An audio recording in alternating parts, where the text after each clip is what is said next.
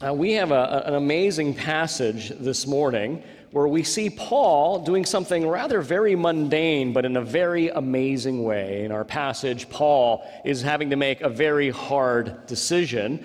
Uh, more importantly, for our benefit, though, we get to see the process in which Paul makes this decision that's actually linked to, to the definition of life. Now, as we learned last week, it's not our circumstances of life that determine whether or not we can keep our joy, but it's the definition of life that determines whether or not we can keep and experience joy. And we saw through Paul's own circumstances, from which a conventional perspective, we would expect him to be someone who loses all joy. His career as a church planter comes to an abrupt end. He's treated like a criminal insurgent and he's facing execution. Any one of those would tempt any one of us to lose our joy. But Paul, he says, as we learned last week, this, this is not a problem. It is not going to destroy him. You see, Paul sees God is working. More importantly, Paul recognizes and reminds us that his life is not defined by his circumstances, but that Christ is the definition of his life. And because Christ is untouchable, unassailable, immovable, and unbreakable, so is Paul's life as well. Now, last week we ended with this statement from Philippians 1:21, which is this phenomenal declaration of Paul. It's one of those well-known verses in the Bible, certainly from the book of Philippians. For to me to live is Christ, and die is gain. That is not just one of the most powerful expressions in the New Testament, but it's also one of the most profound. You think about it, Nothing is more common to us than our impulse to live.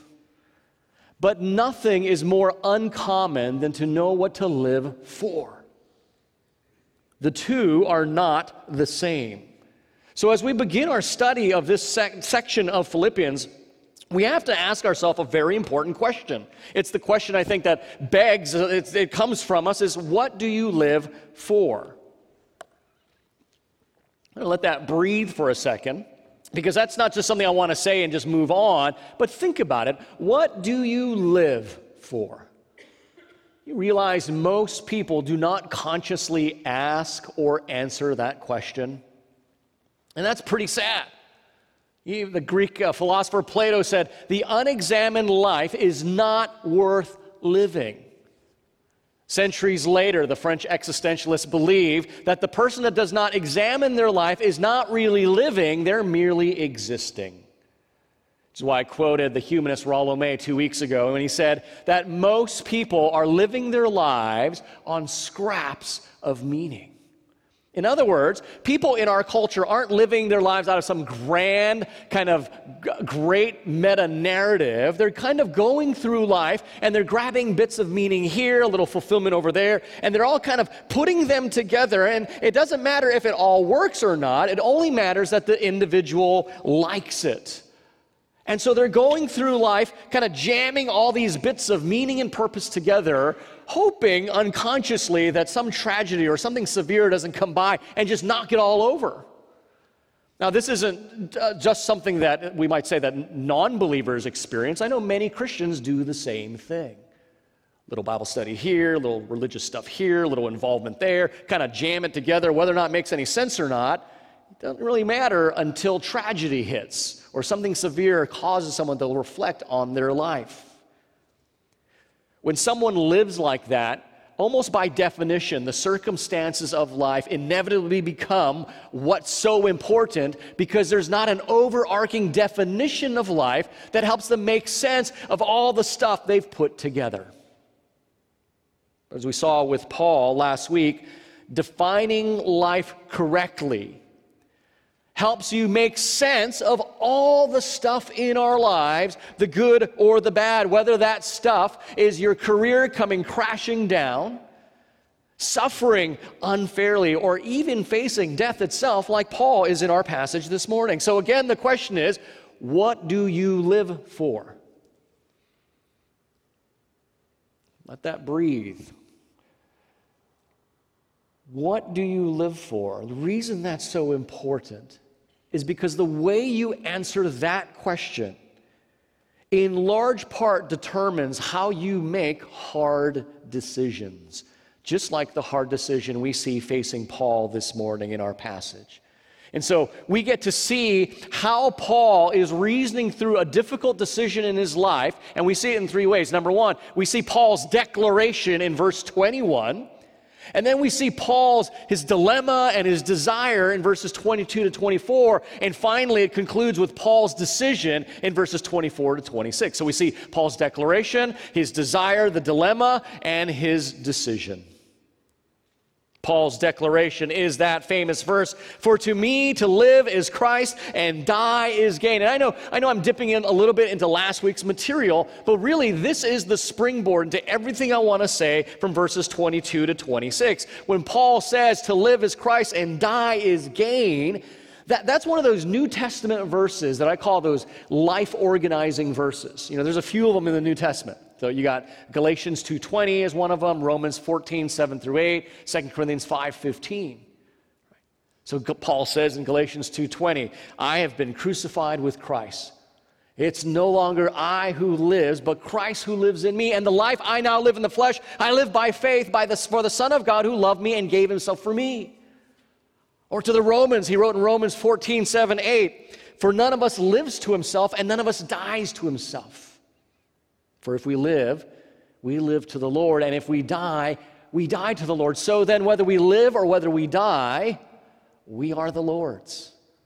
But it's not just to the Galatians or the Romans. He said something similar to the Corinthians in 2 Corinthians 5 15. And he, speaking of Jesus, and he died for all that those who live might no longer live for themselves, but for him who for their sake died, and was raised. See, these are those kinds of verses, I call them stake your flag in the ground kind of verses. These are those life organizing passages. And, and if you don't get this, if you don't get this passion for what it actually is, verses 22 to 26 of our passage this morning just will just seem like the hyper religious ramblings of an overly committed church fanatic. Instead, what it actually is, is someone seeing the end of everything that they had worked for for the last couple of decades, everything they ever hoped for, come crashing down and still saying he'll be okay. That even though it's all falling apart, he won't. Wouldn't you like to be that kind of person? Wouldn't you like to be living that kind of life? Now, notice something. Those, those four passages that we just went through, two of them were specific to Paul. Did you catch that? Philippians 1 and Galatians 2. He uses the first person uh, singular pronoun. This is what he's saying. So that's his life motto. But to the Romans and the Corinthians, he said this is applicable to all Christians. He was referring to everyone being able to say that. In other words, Paul's declaration in Philippians 1:21 is not the exemption. Well, we would expect Paul to say that because, you know, he's Paul the apostle, the apostle of the Gentiles. Of course, to him, Christ is life and die is gain. He's Paul. No, no, it's not the exemption. He's the example to every other Christian. So, what Paul is saying is true of him. He's saying should be true of us all that to live is Christ and die is gain. I wonder if you've ever thought that what you use to define life also defines death. In other words, where you find your life, what you find your life in, the opposite of that thing necessarily is what death is. Does that make sense? So, if for you life is about success, then failure is death. If life is about pleasure, then pain is death. If life is about fun, then boredom is death. If life is about money, then going broke is death. If life is about youth, then growing old is death. If excitement is your life, you know, you're one of these adrenaline junkie types, then routine is death. If life is fame, then being forgotten is a death sentence. If life is happiness, then sadness is death. You see, when you think about it that way, this goes a long way in explaining why so many people feel that their lives are meaningless because they haven't become some kind of financial success. Why so many marriages fall apart because uh, it's fallen into kind of what they would call a boring routine. Why people experience a midlife crisis because they feel youth is slipping away from them because people everywhere, every day are defining their lives by these definitions, whether they know it or not, because they have not consciously asked the question, What am I living for? And at best, these definitions will let you down, and at worst, they betray you. Ultimately, if this life is life, I mean, then death is death. Right? You see, Paul, Paul says, because Christ is life, death actually is gain. Death will only give Paul the totality of what his entire life has been about anyway. This is why when life collapses all around Paul, Paul's life doesn't collapse because his life is Christ. His life is hidden with Christ. Turn over with me to the book of Colossians. Uh, that's page 984 if you're using the Pew Bible. If you're not sure where that is, just turn two pages to the right, and there you are. Colossians chapter 3, verses 1 through 4, Paul is saying kind of the same kind of thing as he says in Philippians 1:21. Paul writes, "If then you've been raised with Christ, seek the things that are above where Christ is seated." At the right hand of God. Set your mind on things that are above, not on things that are on the earth. For you have died, and your life is hidden with Christ in God. When Christ, who is your life, appears, then you also will appear with him in glory. Now, once you've decided what life is for, that puts all other decisions you have to make in some kind of perspective. But that doesn't mean you won't have hard decisions to make. Actually, if you are settled on the fact that Christ is the definition of life, you will inevitably, that will inevitably bring elements into your life in the decision making process in those hard moments that, that non Christians will not experience. That we see that dilemma in Paul himself here in verses 20 through to 24. So Paul's wrestling through his dilemma and the desires of his heart. Let me look at it, verse 22. Let's look at it together. He says, I am hard pressed between the two. Excuse me, verse 22, I started at verse 23. For verse 22, he says, For if I am to live in the flesh, that's a way of saying if I stay alive, that means fruitful labor for me. Yet which shall I choose, I cannot tell. I'm hard pressed between the two. My desire is to depart and be with Christ, for that is far better. But to remain alive is more necessary on your account. So, in these three verses, we see the internal battle that every Christian must face, right? Do I do what I want to do, or do I do what is best for others? In that moment, in that moment for you, what determines how you make your decision? Now, generally speaking, the, you know, I'm a social scientist, psychologist reason that there's about five ways individuals tend to make decisions. About five ways, and there are mixtures of the two, but generally speaking, you lean more towards one towards the other. So the first one would be rationalism. Are you just a, a, rational kind of person? You make your decisions on just what makes sense. Those are the kind of people that bust out the paper and they do the pros and cons list, right? They're asking, what's the best return on my investment? It's just real functional. What's reasonable? This mix is reasonable. This is what we do. Then there are those who are the pragmatists, right? Hey, whatever, whatever works best is the best course of action. Very utilitarian, very kind of Machiavellian, right? Well, the end justifies the means, so whatever gives us the best result, that's how I decide. Then there's emotionalism.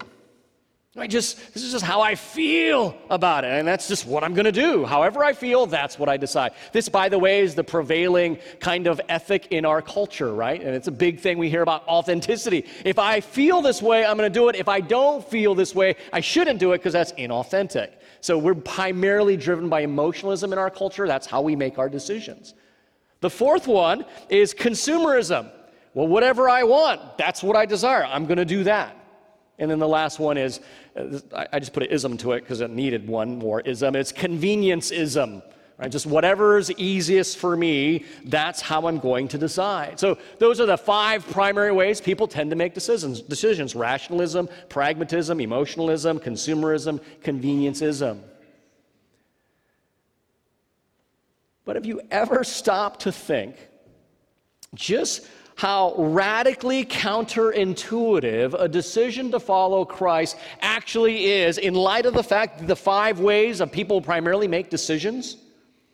Now, don't, don't get me wrong, and there's many people in this room, people have made their decision for Christ because it just seemed reasonable. You know, those are the people that love apologetics. They've been convinced this is the truth. It makes sense. It's reasonable to follow Jesus Christ. Some people have followed Christ because they had an emotional experience. Maybe they went to a, a, kind of a winter retreat or some kind of camp or some song in a service really touched them. And some people follow Christ because it just seems to work the best. This is the moral compass of Christianity works best. So I'm going to follow Christ. Some people follow Christ because they just simply get a lot out of it. Now, again, don't get me wrong it's okay to decide that way as far as that goes. But if at the end of the day, think about this, if at the end of the day, the primary means by which that drive, that decision making metric is the primary means that drives your obedience to Christ, what are you going to do when Christ commands something from you that contradicts those things? So, if you follow Jesus simply because it makes sense, it seems most reasonable, what are you going to do when your grade A uh, 4.0 son or daughter says, Yeah, full ride to UCLA or Stanford, and they say, Nah, I think I'm going to go to the Congo as a missionary? Or what are you going to do when you feel the call to leave it all behind and take your young family into a foreign communist country where there is no church? If you follow Christ because it seems reasonable and rational, what will you do when He commands you to do something that seems irrational? If you follow Christ because it's, it's kind of like emotional therapy for you and He brings you that pleasure, what will you do when obedience to the commands of Christ actually brings you emotional pain? If you follow Christ because you see it working out for so many other people, what are you going to do when God's promises don't really seem to be working for you? You see, if that's the primary reason we follow Christ, then our incentive will be soon taken away when some of his commands and what he calls us to do contradicts that. Most of you have read your Bibles quite a lot. But can you imagine reading the Gospels for the first time? Maybe some of you can remember that. Do you remember reading uh, Mark's Gospel, for example? It's my favorite Gospel. If you read it, maybe some of you can do that this week. Read one of the Gospels as if you've never read them before. Read one of the Gospels as if you were hearing Christ for the first time. And you know what? You're going to agree that you will not be able to think of anything less pragmatic, less convenient, less desirable, and more emotionally draining than following a crucified Savior that was hated by the world, that commands your total allegiance and obedience. So here's the question why do Christians do it? Maybe you're not a Christian. You're going, yeah, why do you do it? Remember what Jonathan Edwards said? Christians are the kind of people that don't follow Jesus because he's useful. Christians are the kind of people that follow Jesus because he's beautiful.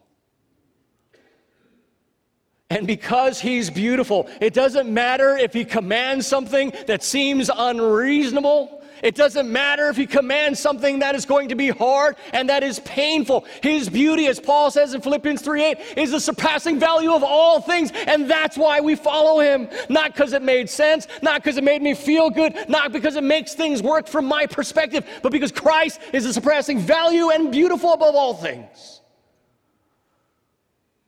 Notice Paul's uh, desire in verse 23 I'm hard pressed between the two. My desire, my desire, my desire is to depart and be with Christ because that is by far and away better.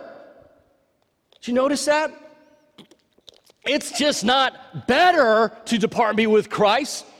It's just not far better to depart and be with Christ, depending on your translation. It's far and away better to depart and be with Christ. So it was very clear to Paul which is better. So he's got two options. He's got two options before him. And one is way better than the other, and it's the one he wants. So think about this. From a rational, emotional, pragmatic perspective, that's what he should decide. But does he? No. In in contrary to five ways that we typically make decisions, Paul says that's not how I'm going to decide. Now, I want to highlight for you four words in these two verses. The first two come at the, the end of verse 23. It's, it's the far better, and the second two are in the middle of verse 24 more necessary. One's far better for me, the other's more necessary for you. Because to Paul, Christ is life. He chooses the way of Christ as the deciding factor above all else. So, what's the way of Christ? Let me dip into a little bit of our study in a couple of weeks. Go to Philippians chapter 2, starting in verse 5. Paul writes to the Philippians. Maybe he's thinking of this as he's penning our, our section this morning. He says, Have this mind among yourselves, which is yours in Christ Jesus, who, though he was in the form of God, did not count equality with God a thing to be grasped, but made himself nothing, taking the form of a servant. If Jesus made his decisions like you or I tend to make our decisions, we would never know peace with God. We would never know the beauty of forgiveness. We would never know the hope of reconciliation and redemption between God and man, and man and man, and man and creation. See, Philippians 2 5 through 7 what it's saying is, is, that God's deciding factor is not rationalism, it's not, it's not pragmatism, it's not emotionalism. It is love for you and me because He finds us beautiful. I'm going to get to a little bit more of that later. But what drives God's decision is not the five that tend to drive our decisions, but love for us because He finds us beautiful. And so, Paul, even though his desire is one thing, he's caught in this dilemma. He reasons it through, through what's going to bring God most glory, and he makes his decision. Verse 24, 26, he writes, So I'm convinced of this. He's referring to what, has, what he just thought about before, that to remain alive is more necessary to the Philippians. So he's willing to stay in the flesh. As I said, that's his way of saying stay alive if Rome should allow it. And then verses 24 and 25, Paul's purpose would be for the Philippians' progress and joy.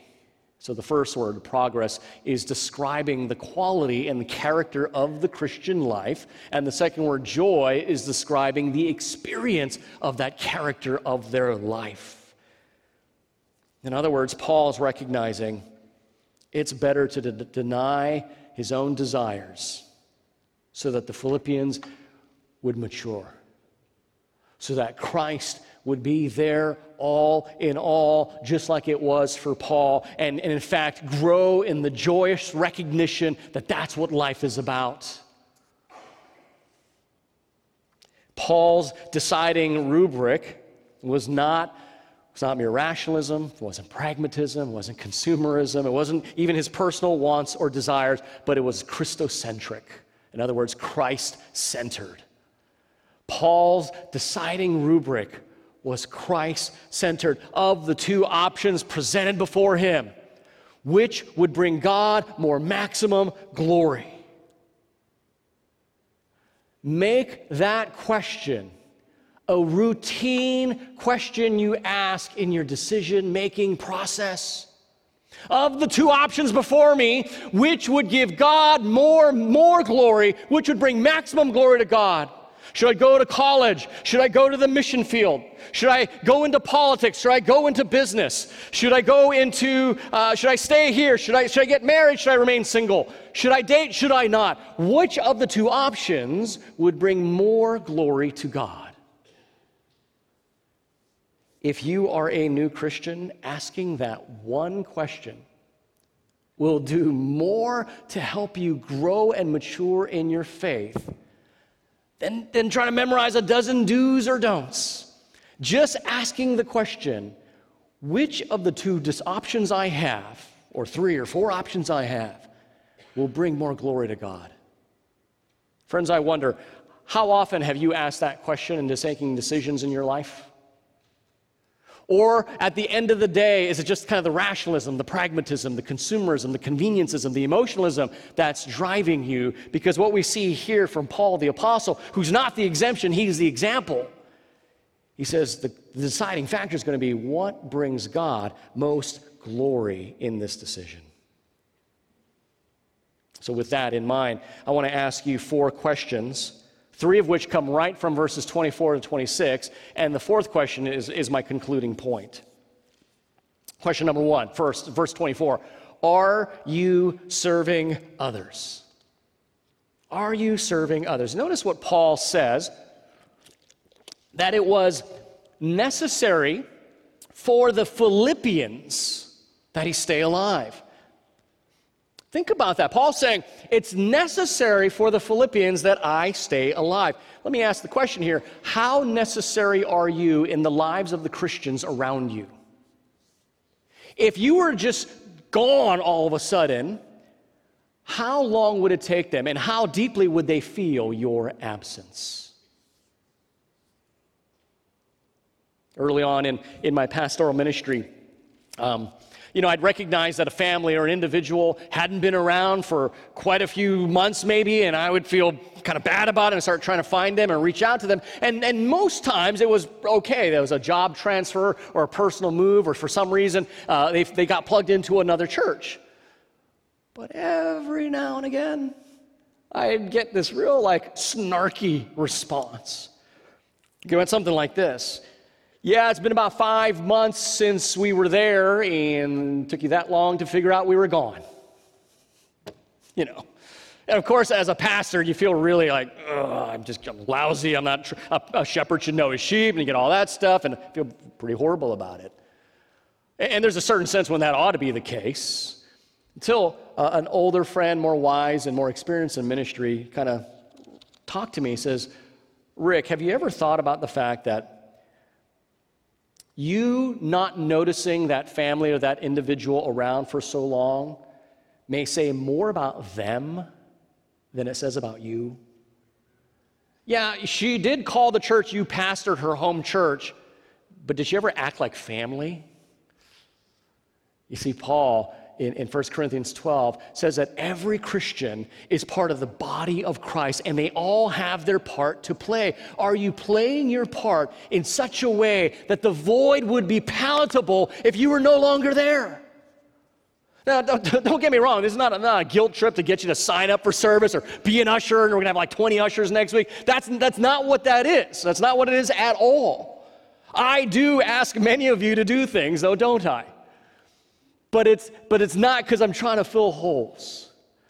It's because I'm jealous for you to have the joy of making much of Christ and knowing that in serving other people.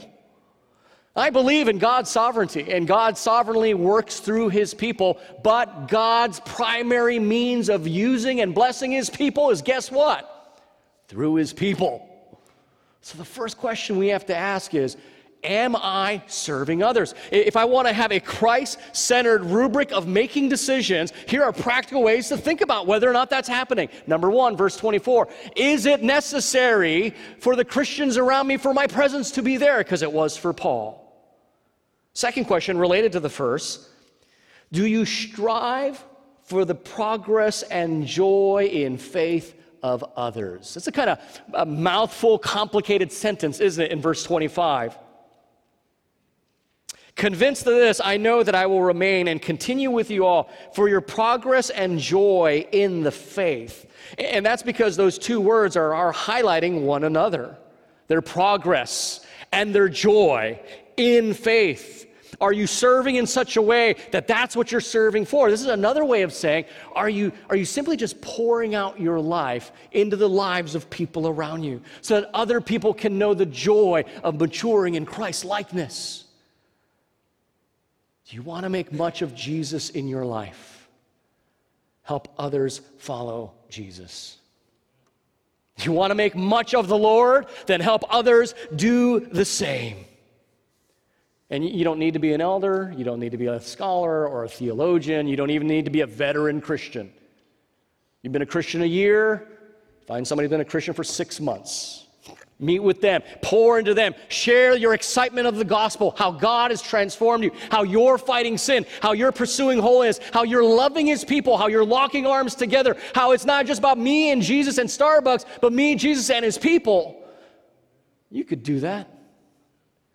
Don't be so busy in your life that you can't help others make much of Jesus.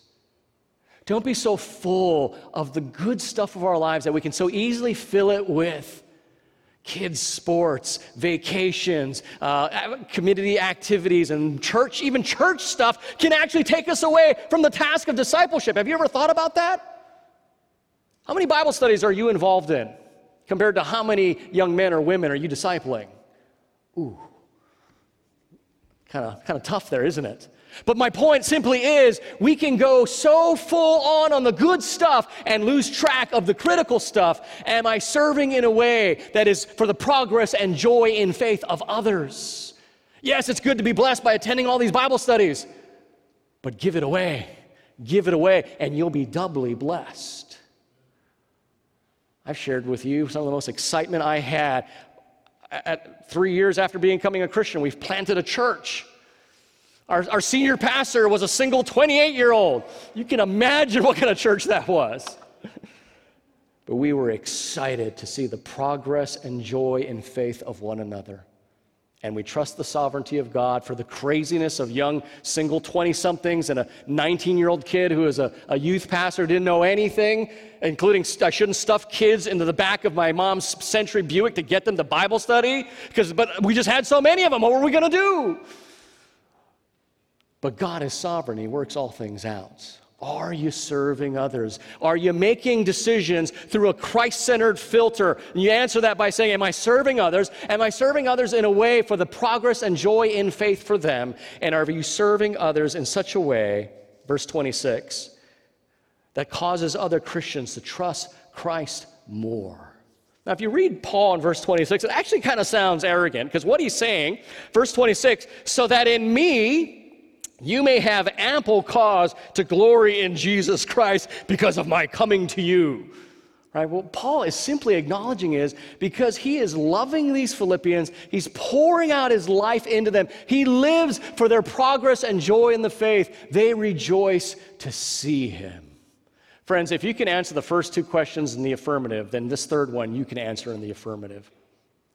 We should always be asking Is my walk with God inspiring others to walk with God? Or is my walk with God just inspiring others to walk away, right? Am I causing others to trust, Christ more because of the way I live? So those three questions. Last question, the concluding question, and the most, probably the most important questions is how can you have, how can you have this life? How can you have this life? So you might say, okay, I get it. Since Paul could declare that Christ was his life, he could face anything. He was dominated by his love for Christ, and this singular love allowed him to make all the hard decisions in his life and face whatever consequences could come. This was his great passion. But, but, but how do you get your heart fixed into that? You don't have to turn there, but I think the answer is going to be in John chapter 17. And Jesus is, uh, I call it the Lord's Prayer. I know we often think of that in Matthew's gospel, but in John 17, I think this is the Lord's Prayer because Jesus is praying for the disciples. And in John 17, he's praying for his disciples and those who would believe because of them. And in verse 19, Jesus says this And for their sake, I consecrate myself, that they may also be sanctified in truth. Now, both those words there in the ESV, consecrate and sanctified, translate the Greek word hagiasmos, which means holy, which means set apart for a certain purpose. What Jesus is saying is that I live for them, I set myself apart for them. I sanctify myself for them just to see them sanctified and holy. You know, Olympic athletes are everywhere in the news today. Can you imagine uh, what it takes to be an Olympic athlete? They have to holy, they have to sanctify their lives. They set, alive, set apart their lives for everything, subservient to the one goal. Want to get married? Nope, sorry, can't get married. Got to train for the Olympics. Want to get a promotion at work? Nope, my career doesn't matter because I'm training for the Olympics. Honey, let's start a family. Can't do that. I'm training for the Olympics. Every aspect of their lives is subservient to the one goal. They are set apart. That's what Jesus is saying in John 17. I sanctify myself for them. What he's saying is, I'm all in. I am all in for them.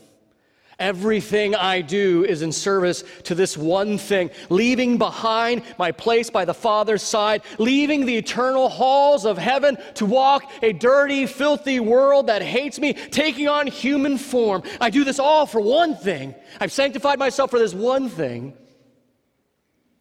so you can know life, so you can know true happiness, so you can know true joy, true delight, true pleasure, so you can have it all.